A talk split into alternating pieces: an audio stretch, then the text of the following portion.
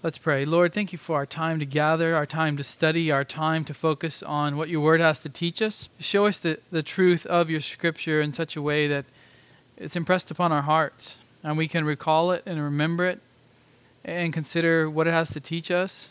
Help us to put all this, often a puzzle, together so that we can understand the future and the promises and the hope.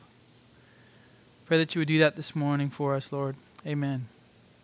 All right, so we were covering the uh, covenants. If I go back here, there is six covenants. We covered the Noahic, the Abrahamic, and we're in the middle of the Mosaic or Israelite covenant. So, who remembers from last week which of these that we've covered so far is a conditional covenant? The, the promises depend upon the, the people fulfilling their part. Which one? Number three? Somebody not even here last week and got it. Yes, Mosaic. Not, not you were here, Michael. Kristen wasn't here. Uh, both of you guys are right. Number three, the Mosaic covenant. Noahic is universal. God's promise to never flood the earth again, and it has no stipulations on Noah's part. Abrahamic is universal. Um, there was a sign that was given to Abraham to show that he was part of that covenant. But the, the sign is not Abraham earning the promises of the covenant. The sign comes after. That's circumcision, by the way. Uh, him, him and his offspring are to be circumcised to show that they're part of this covenant that God made with Abraham. Uh, if they disobey, they'll be punished, but all of Abraham's seed is not punished for disobedience. When it comes to the Mosaic covenant, though, that is conditional. If they disobey, the nation's destroyed, taken away, and there is really no restructuring of that covenant Okay, so let's fast forward back to our discussion. So we covered Noahic and we talked about how people misuse the uh, rainbow flag right now this month, and uh, that was a sign of, of God's covenant to never judge the earth in that way. People are parading it around. All right, the Mosaic Israelite covenant is uh, God's revelation of the law to Israel, and it's a supreme act of grace. Dr. Block says this. He's an Old Testament scholar. A unique sign of privilege. What I like about Dr. Block's writings, and I heard him do a conference at Kerrville Bible Church, is he shows how the Old Testament is, is about grace. It's not just about law. It's God's grace to his people. He saves them out of Egypt. That's their physical redemption. And then he gives them a law to live by. That's his both both acts are his grace. Redeeming them, giving them a law to live by. Jesus redeems us in the New Testament. He gives us commands to live by. But we wouldn't say that the New Testament is all law and no grace.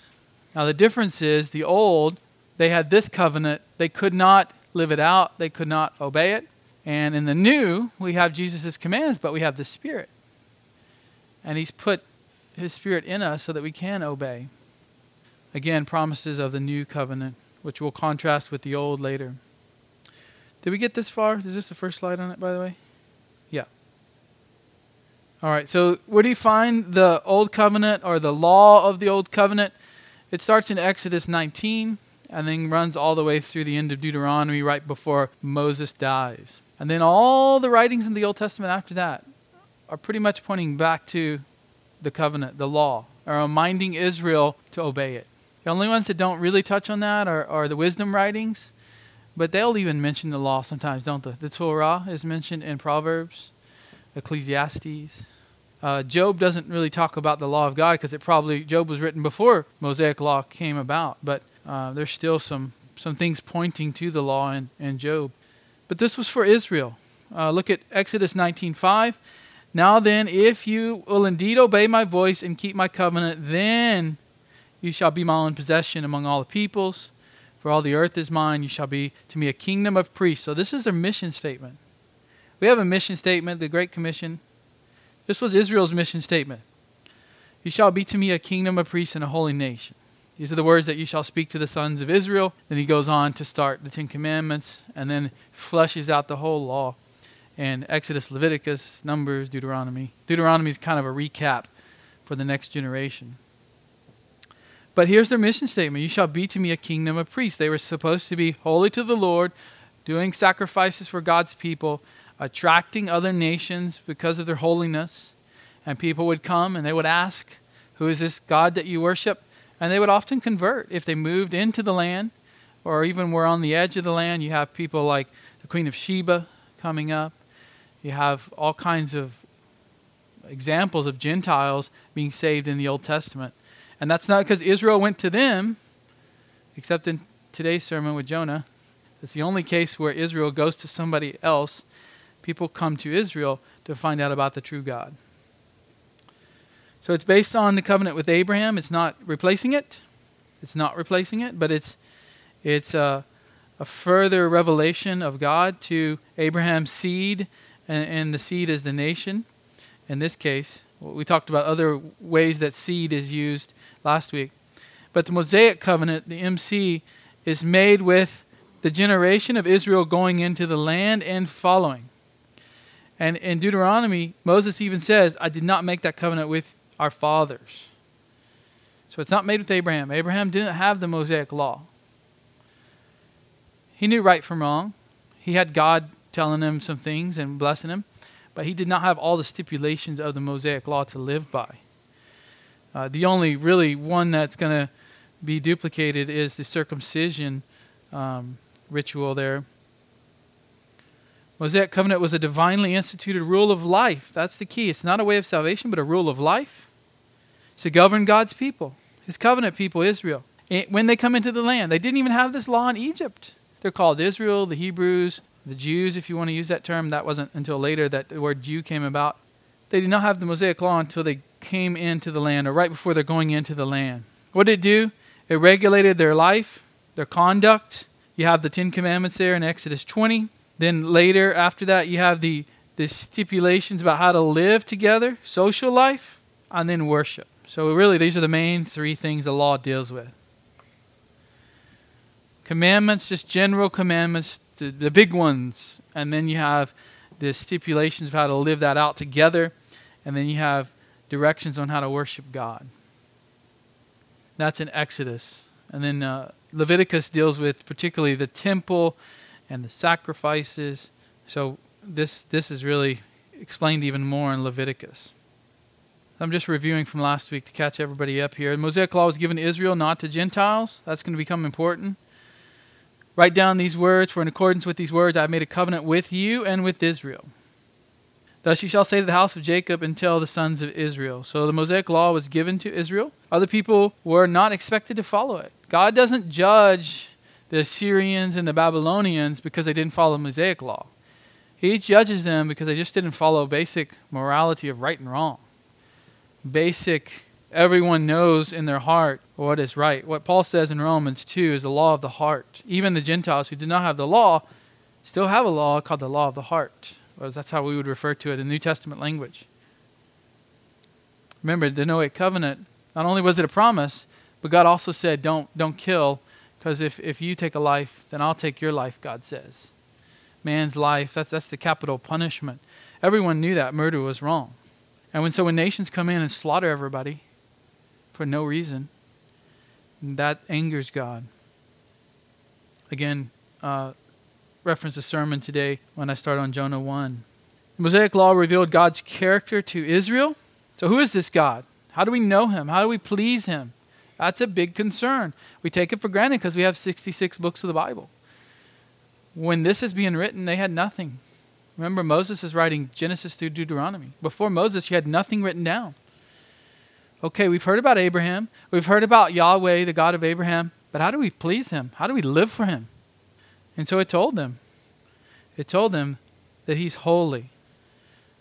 And that this characteristic is the basis for the entire law, God's holiness. Does not save anyone, though. Does not save anyone.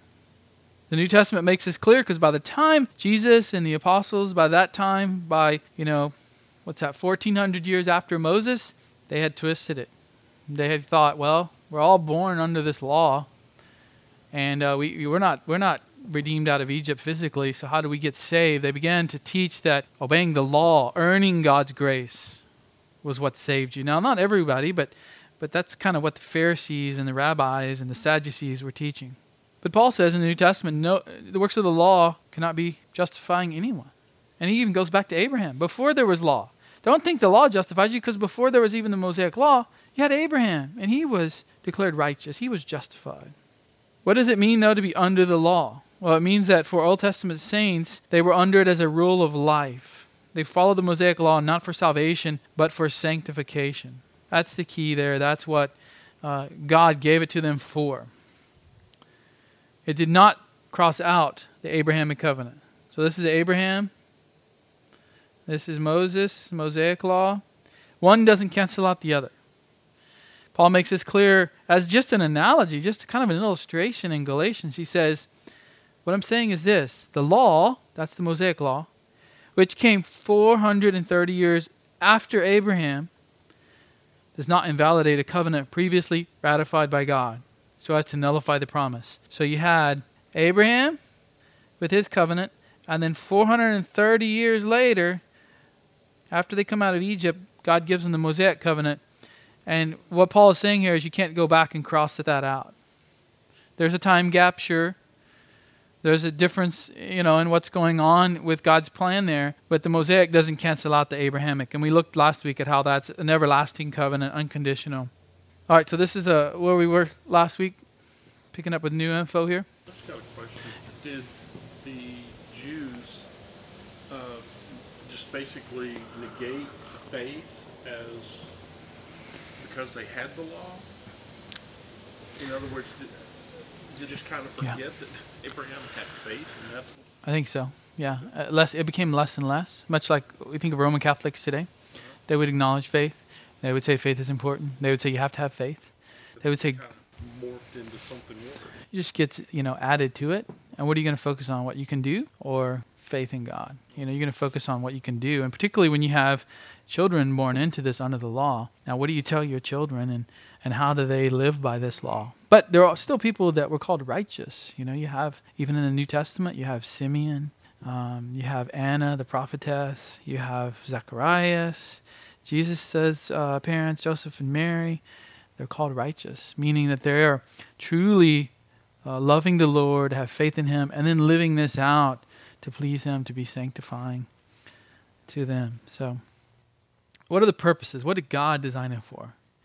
Well, He, he wanted to expose their sin, and Paul brings this up. He says, That's what the law was for. It, it revealed my sin and it exposed my sin. And that's what it does. Anybody who comes into contact with it, even a Gentile who's not under the law but then comes into contact with it, they ought to be more convicted. They ought to feel like, wow, this is a God that demands holiness. And if, you, if they come to believe that it's the Creator God who governs all things, and now you see what He actually demands, it really brings you under conviction of sin.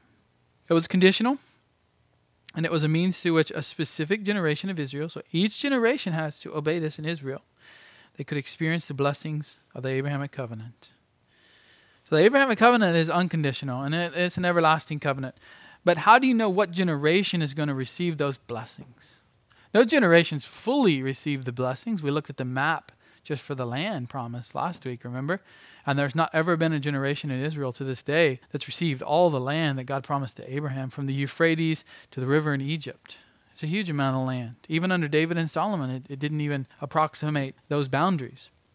But each generation, eh, depending on their obedience, could receive more blessings from God. So, in the time of David, when Solomon begins his reign, they're experiencing tremendous blessing by God. Why? Because, uh, you know, David has done away with the, the idols and, and he is worshiping the true God. He wants to build the temple. People are following their leader. By the end of Solomon's reign, you know, there's all these idols and, and uh, holy places to the other gods.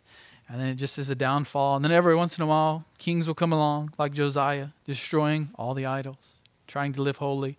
God blesses them. Then the next king is sinful again. So it's up and down with the Mosaic covenant. This also acted as a temporary guardian for Israel. Again, this is from Galatians 3.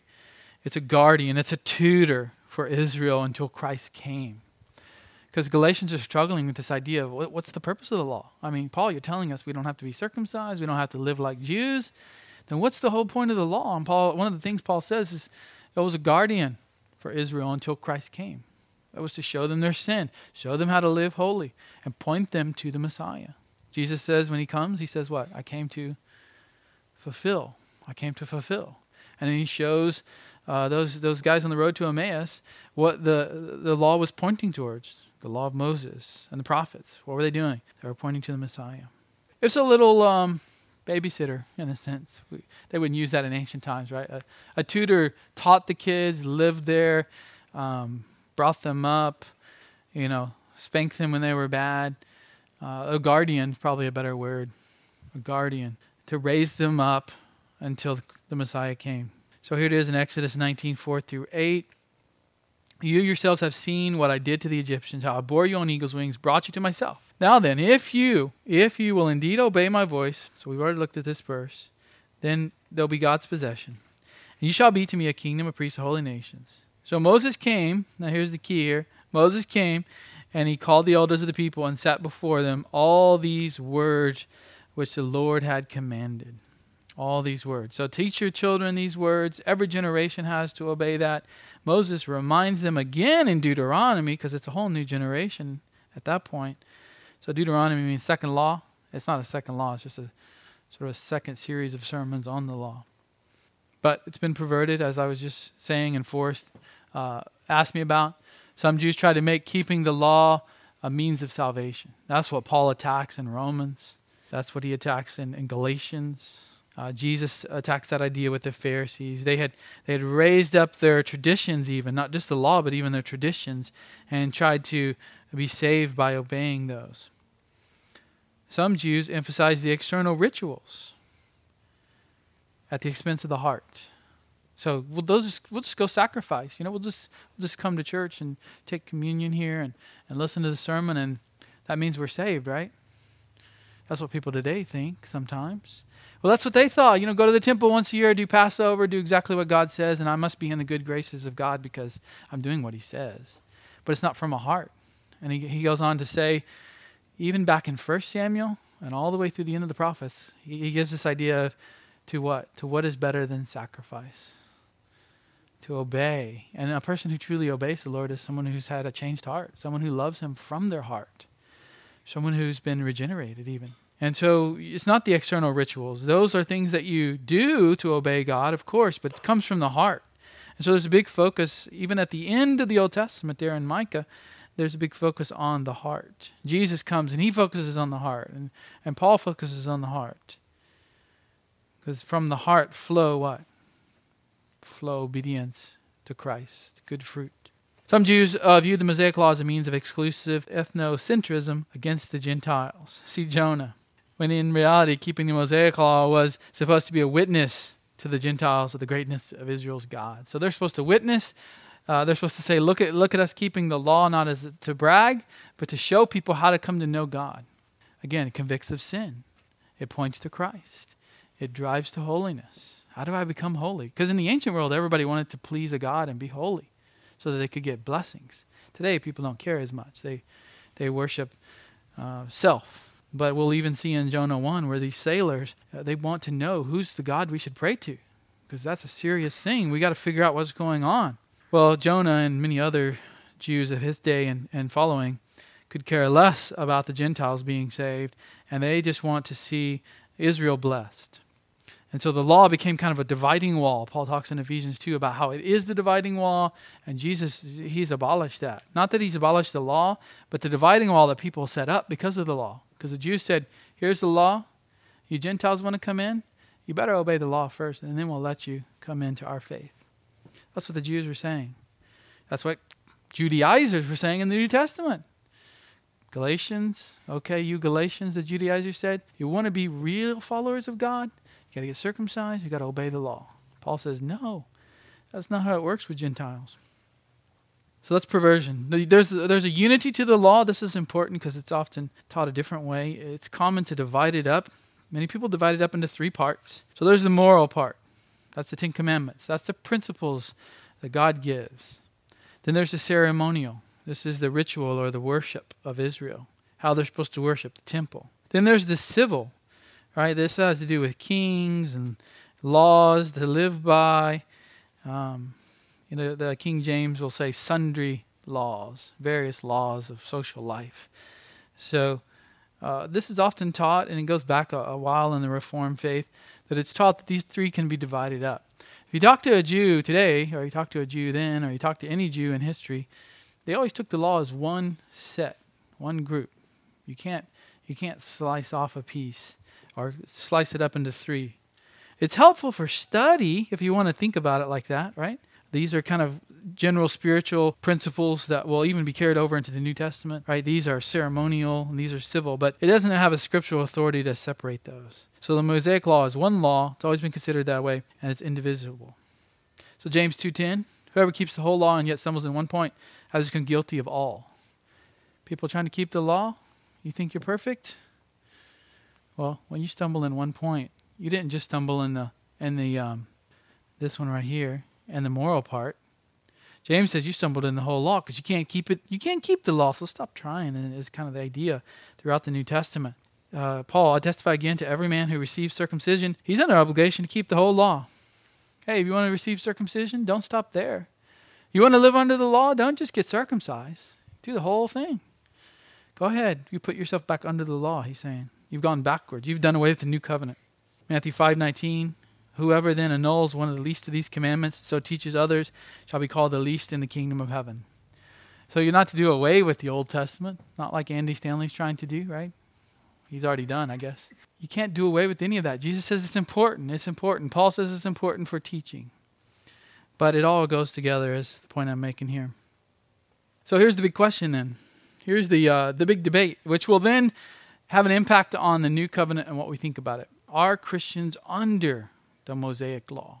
Now, a lot of people will say yes right away because who wants to say we're not under law, right? They, they often think, are Christians under law? I think that's the question.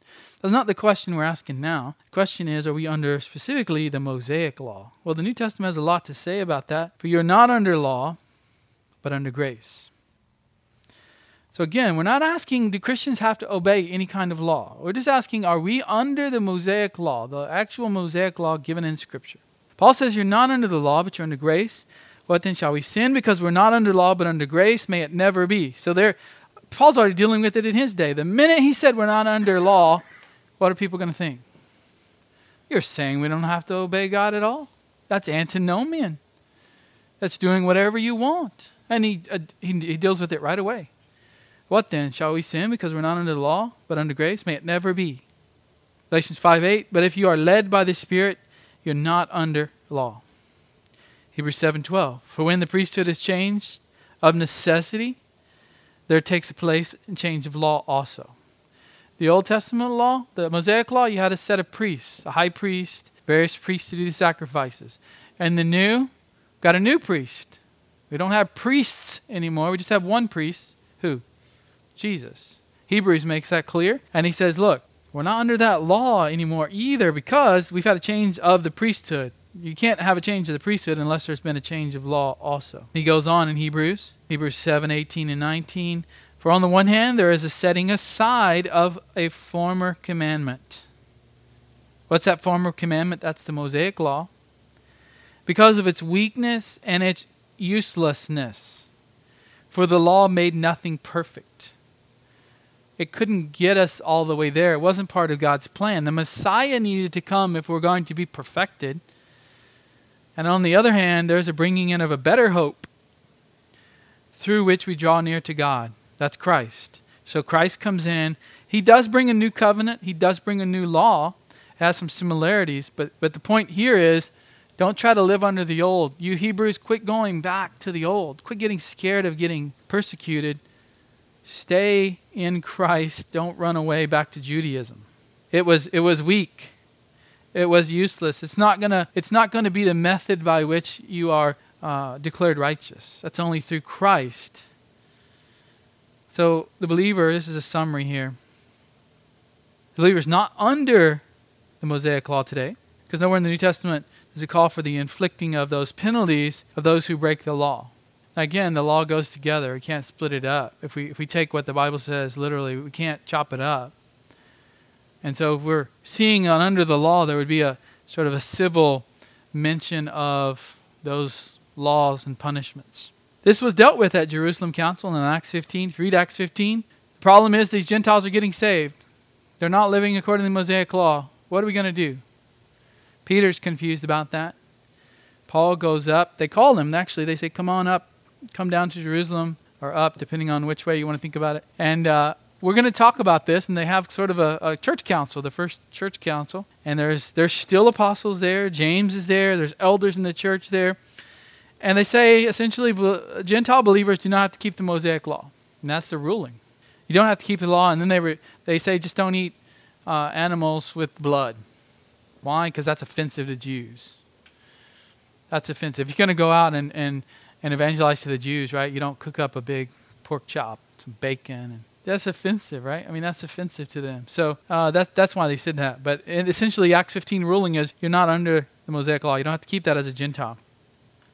So be, be very uh, observing when you read this passage here. And I think we'll come back to it later. And to the Jews, I became as a Jew, that I might win Jews. So this is Paul speaking. He is a Jew ethnically, but he's saying, when it comes to the law, I became like them. So to those who are under the law, who's under the law? The Jew. Jews under the law. So he is around them, he lives under the law. Why? Because he doesn't want to offend them. He doesn't want to offend them. He doesn't want to eat blood and bacon and, and do those things in front of them.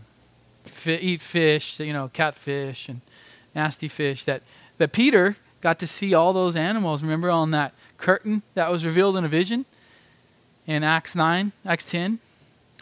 so that he could go and eat with them. And that's why they got so mad because Peter's eating with Gentiles and Peter is switching back and forth. He doesn't know what to do.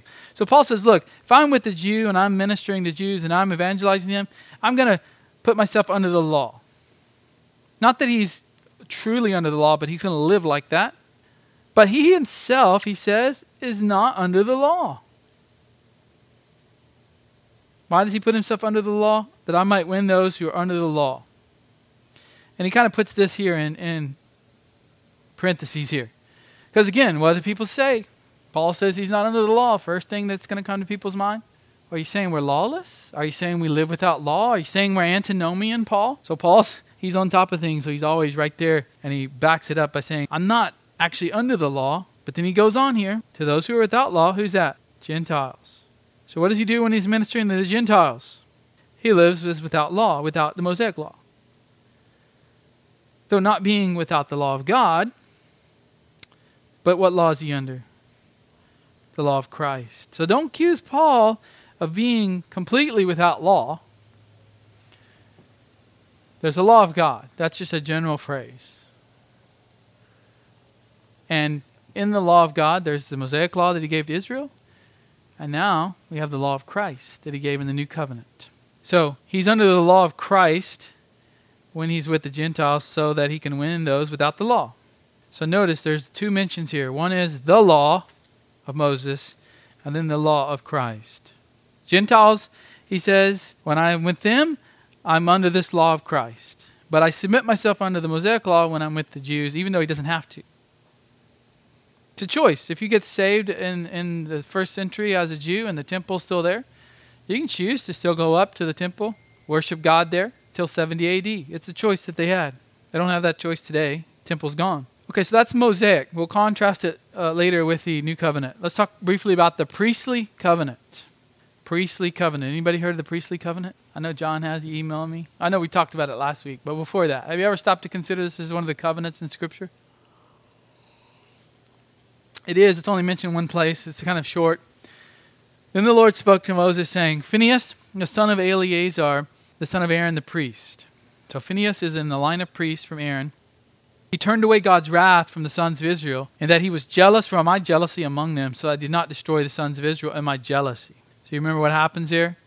Is uh, people are bringing in pagan women and committing immorality with them right in the middle of the camp of Israel. This is uh, Numbers, by the way. I don't have a chapter. I think it's chapter 25. Is that right, John? Numbers 25, starting in verse 10. So, right before this, verse 10, this guy comes in and he's so proud of himself. You know, he could care less about God's law. He doesn't care that uh, two million Jews are going to see what happens in camp. He takes this woman into the tent to be with her, and Phinehas is so angry. No one's doing anything, everybody's just sitting around. Oh, you know, that's just that guy's sin. We got to deal with it. Phinehas, you know, grabs a spear, runs them both through, and kills them immediately because a plague was breaking out in the camp. Everybody was dying, thousands were dying. So Phinehas stops God's wrath by dealing with it. Nobody else would deal with it. So, because of that, because he was jealous for God, God says, I give him my covenant of peace. So there's that term. We want to see that term, right? We talked about covenant theology last week, but we, we want to not make up those covenants. We want to see the term there. There it is, covenant.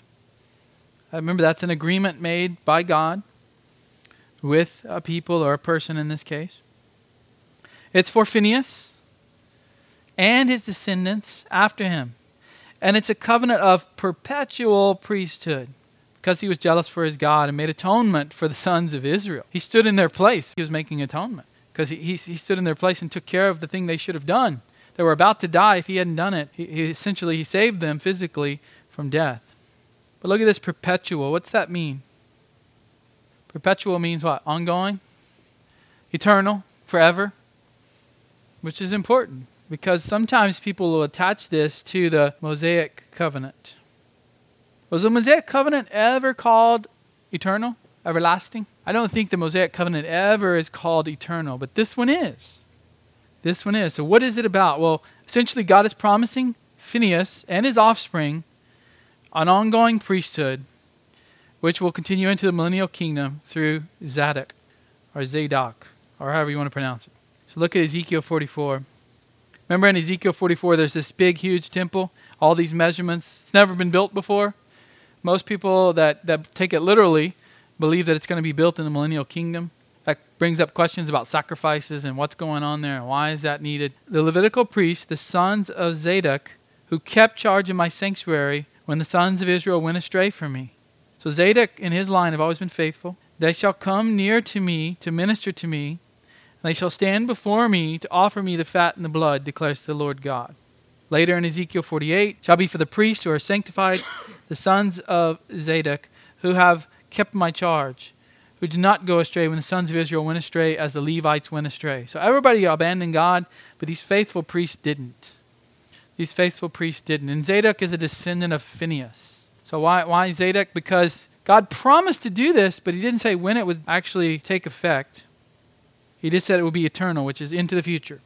Okay, can you see that? It's kind of small. John sent me this nice slideshow, and I, I like this one here. You've got Levi here. So Levi, from his line comes Aaron. Aaron and the Levites, all the people of Levi are going to serve the Lord, but Aaron's line will be the priest. And so you have various priests, but these two are killed Nadab and Abihu. They offer incense to the Lord. That's not correct. They thought they would improvise on worship. Strange fire kills them. So who's left? These other two guys. And Eleazar is the one, he becomes the high priest. He fathers Phinehas. Phinehas is the one who's jealous for the Lord, kills those two that are committing sin in front of the whole camp.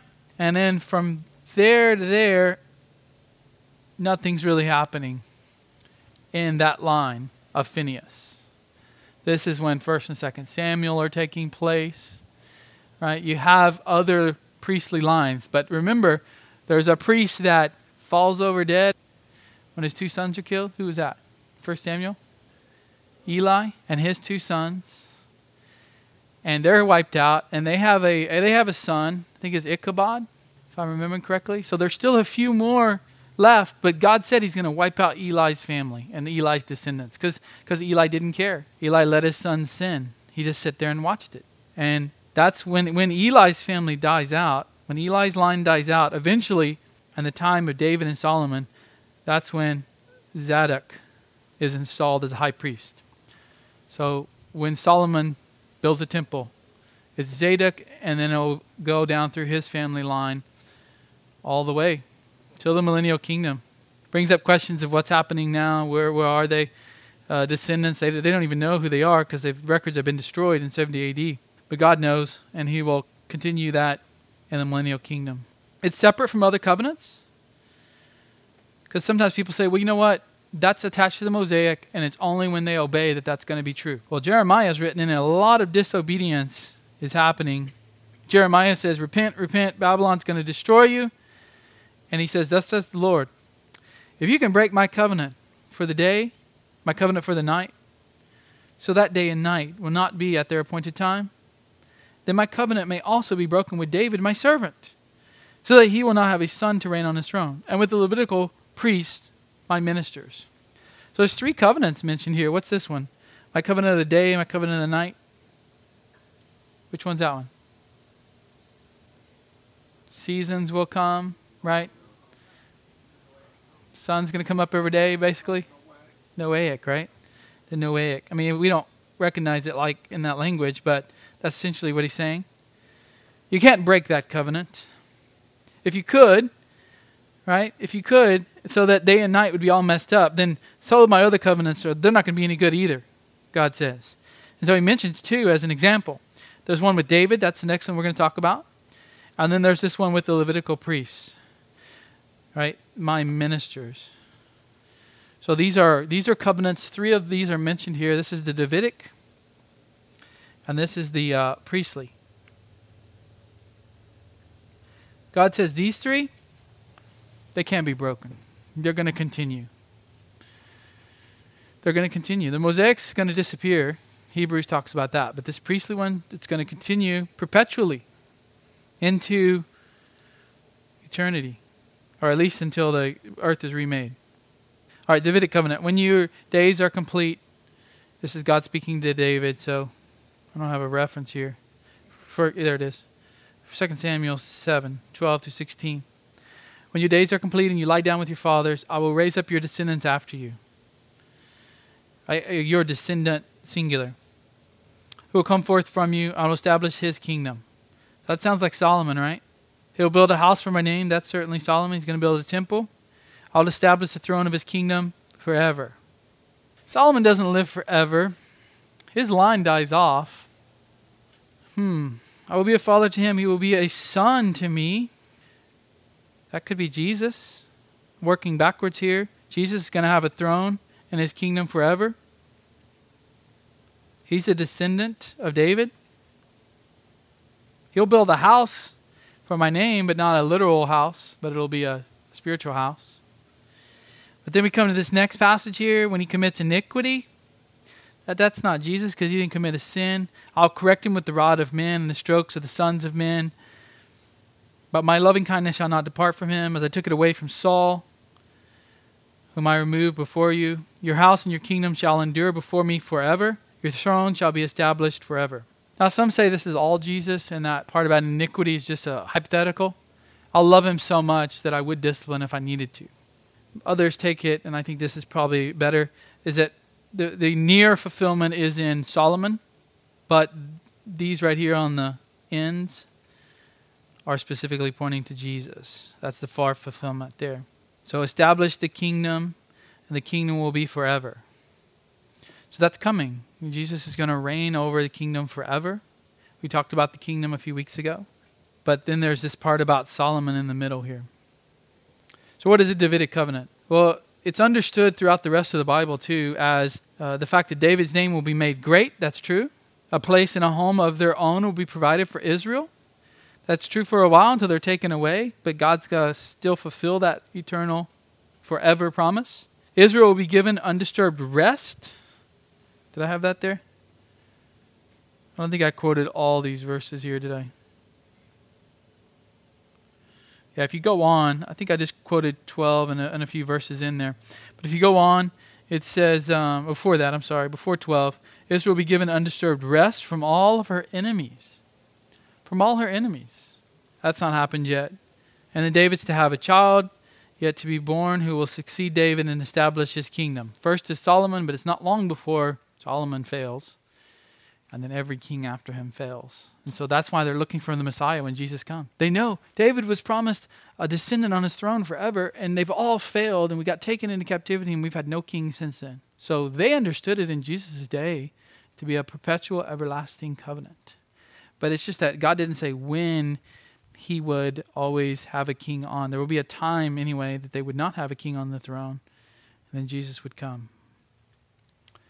So the son, Solomon, is going to be the one who builds the temple, not David. The throne of his kingdom will be established forever. The throne will not be taken from Solomon, even though his sins are a cause for punishment. So remember, Solomon sins, but his throne's not taken away. So this does apply mostly to Solomon in the beginning. But David's house, throne, and kingdom will be established forever, which makes this an eternal covenant. So God is so clear in Scripture. He says the word covenant, and then he says perpetual, everlasting, and forever. to let us know it's eternal. We don't have to guess at these. We don't have to guess at these. It's unconditional. God takes the initiative. He doesn't ask David to do anything, does he? He takes the initiative to indicate that he will cause the covenant to come to pass. There is a conditional element, though. It's not wrong to say there is an element in it that is conditional. What's that element? Whether the descendants of David would continually, without interruption, occupy the throne or not. God just says there'll always be somebody on the throne, but He doesn't mean like we think that every generation will have somebody on the throne. God's just saying into the future, I'm going to promise you that there'll always be somebody on the throne. Solomon, a few after him, then a time of no king on the throne. Right now, there's no king literally on the throne upon the earth over a nation called Israel. That's what they were looking for. Disobedience might bring about chastening, but they never are going to have this covenant completely set aside. And it's reaffirmed after repeated acts of disobedience on the part of the nation. They're still looking for it after the nation has been taken into captivity. And Christ, the Son of David, came to offer the Davidic kingdom after generations of apostasy. So D- Jesus shows up. He is a son of David. He is the king that will rule. They talk about that in Acts. They go back into this Davidic covenant and start quoting things in their sermons in Acts that apply this to Jesus. So what's how do we know this is pointing forward? It's not just Solomon. Well, Psalms 2, 72, 89, 110, and 132 pick up the idea and point it forward. They point it forward. We, have studied or uh, looked at Psalm 110, ascension of Jesus. Come up here, sit at my right hand, until I put your enemies under you, made them a footstool under your feet. Then you will reign. Psalm 2, my son will, will rule with a rod of iron. He will, he will crush the nations. Kiss the Son or pay homage to the Son now while you can. These are looking forward to this Davidic messianic king. So, according to Jacob back in Genesis 49, there's going to be a scepter and a ruler's staff come from the tribe of Judah. So that was long before the Davidic covenant. And then the prediction of the end times leader is called David, their king. That's in Jeremiah and Hosea. That's after David has come and gone. And, and the prophets are still saying it's in the future, this Davidic king. Promise of a specific branch of David's line. So don't look to don't look to Solomon because hey, there's a specific branch coming, and all these prophets talk about that. Now, this has universal dimensions. The blessing of the righteous rule the promised Davidic seed was to extend to all nations. We get a hint of that in the Old. Now, it doesn't get brought out into the New. How are the Gentiles going to be brought in? The Jews, who weren't really uh, too concerned about that, didn't focus on these passages. But there's hint. There's hints all throughout the Old Testament. And how specifically is it going to come to pass? What covenant is this going to be a fulfillment of? Well, partly of the Abrahamic, but specifically also of the Davidic. There will be Gentiles brought in according to those Psalms. Peter brings this up in Acts 2 that Jesus presently at the right hand is at the right hand of God in fulfillment of Psalm 110. Psalm 110, verse 1. And everybody's debating what's going on with that, what's happening in Psalm 110.1. What's Peter doing in Acts 2? How does he apply it? I think the best view Jesus is seated at the right hand of God now, but he'll rule from the Davidic throne in the future after his second coming. So here's what's happening. When the, when the apostles preach a sermon, they quote from the Old Testament. They're just pulling one verse and saying, that's the Davidic king. And you're supposed to, as a Jew, pick up that whole psalm and realize that's the Davidic king. And all that stuff Psalm 110 talks about, that's coming. That's coming with this Jesus. That's going to happen in the future. So they're referencing the first verse and saying that that's Jesus, the Davidic king, and you're supposed to have the idea that the whole thing is going to be fulfilled in the future. Revelation 3:21, Jesus makes a distinction. He says there's the Father's throne and there's his throne. He says, "He who overcomes, I will grant to him to sit down with me on my throne, as I also overcame and sat down with my Father on his throne. So how many thrones we got here? There's two. Right? Who, whose throne is this? Me and my throne. That's Jesus' throne, right? And then the Father and his throne. And, and we know it's two. He's not talking about the same one because he's making a comparison here. I overcame. I follow the Father's will. I went to the cross and I went to sit by the Father's throne. Now, the person who overcomes in Revelation 3:21, the one who resists uh, temptation, resists sin, resists turning away from Christ, apostasy, they will overcome and they will sit on his throne with him. Revelation 11:15 indicates that Jesus Christ's reign is future. Seventh angel sounded. There were loud voices in heaven saying, The kingdom of the world has become now the kingdom of our Lord and of his Christ, and he will reign forever and ever. All right, last one. Okay, it's unconditional and eternal. No one argues about this that's a Christian. Everybody's arguing about Mosaic and Abrahamic and how that plays out. No one's arguing about the fact that these are unconditional and eternal. But we have to go back and realize where did they first come up? They are promised to Israel. Promised to Israel. Jeremiah 31 through 34. Let's just look at one of these. Uh, let's do Jeremiah. Uh, Ezekiel expands it, especially Ezekiel 37. But let me show you Jeremiah. Now, who's Jeremiah and Ezekiel written to?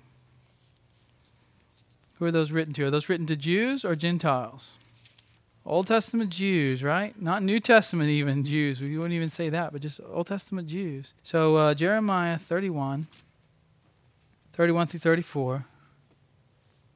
Behold, days are coming, declares the Lord. But I'll make a new covenant. So it's not one that he's already made. This is something completely new is a new covenant with the house of Israel and with the house of Judah. So specifically, God starts out with his promised elect nation. He's going to make a new covenant with them. It's not like the covenant which I made with their fathers in the day I took them by the hand to bring them out of the land of Egypt. So the fathers here aren't Abraham, Isaac, and Jacob. These are the fathers, Moses, and those fathers who came out of Egypt. My covenant which they broke, although I was a husband to them, declares the Lord. But this is the covenant which I will make with the house of Israel after those days so in the future, those days uh, indicating in the future, I will put my law within them, and on their heart I will write it, and I will be their God, and they shall be my people. They will not teach again each to his neighbor and each man his brother, saying, Know the Lord, for they will all know me, from the least of them to the greatest of them, declares the Lord. For I will forgive their iniquity, and their sin I will remember no more. And Ezekiel adds that the Holy Spirit will come and cleanse them. He will come into them, take out the heart of stone, give them the heart of flesh. This is a beautiful covenant, and it's promised initially to Israel. Now, God has a plan to also bring in Gentiles.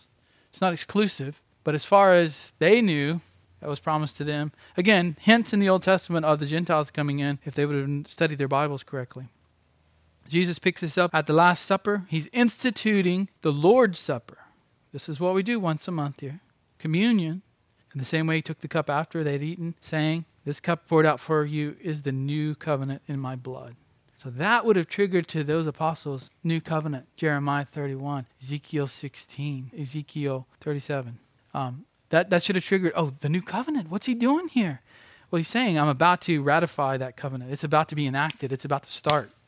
God's going to bring it in. How's he going to bring it in? Through the death of Christ as the final sacrifice, the ultimate sacrifice, the only sacrifice. Hebrews picks this up when he said a new covenant, he's made the first obsolete. Again, not under that. Don't need that. Whatever is becoming obsolete and growing old is ready to disappear. And it's going to disappear not long after Hebrews was written. Uh, the temple disappears. So it's really hard to live out the old covenant without a place to sacrifice.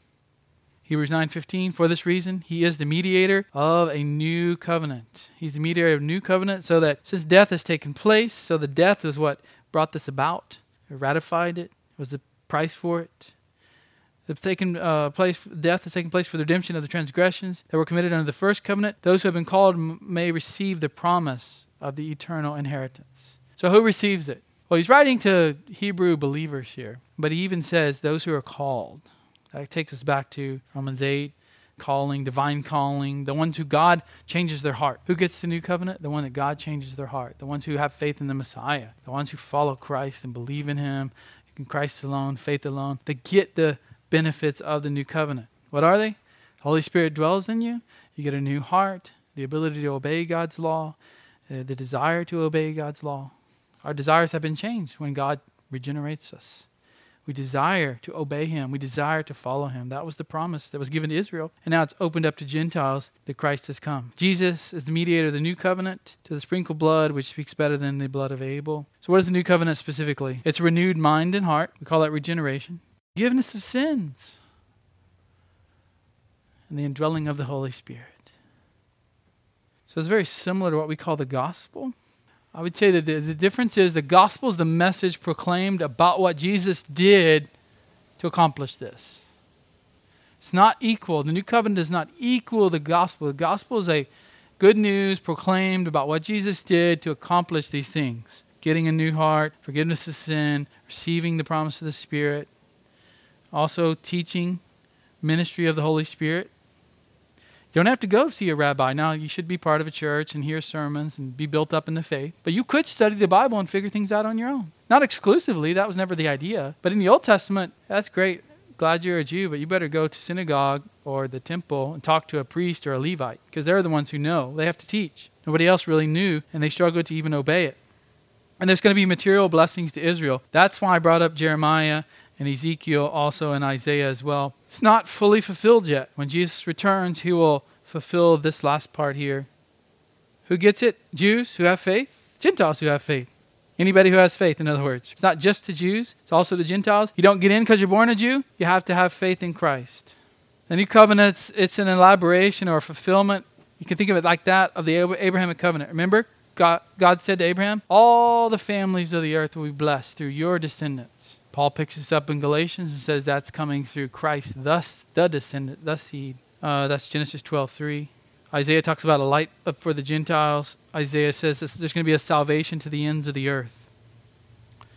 Micah, many nations, many peoples are going to come to the mountain of the Lord. How's that going to happen? The nations are going to be sprinkled by the sacrificial death. So it's there, but they chose to, to ignore it in the Old Testament. They chose to not focus on it. Like Jonah, they, they wanted to just run away from it. All right, real quick here. The church receives these spiritual blessings now. We don't get the land promise, that comes later. Israel's promised both of those, though.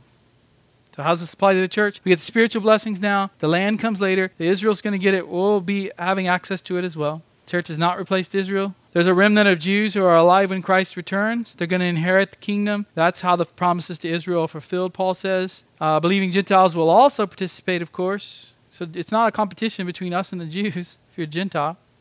We will um, pick up next week with this, finish it, and then what's our next subject? Anybody got a schedule? Y'all just have ignored the schedule like me the last few weeks, huh?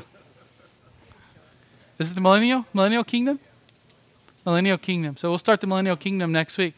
Got to be here for that. That's a big one. We're saving like the most debated issues for last. we have to underline some of these things now, foundations, that we can understand the millennial kingdom and the rapture and things like that that are debated later. Lord, I'm thankful for our class today and our time to look at these covenants. You are a covenant keeping God. You have a, a, covenant love for your elect, whether it's Jew or Gentile.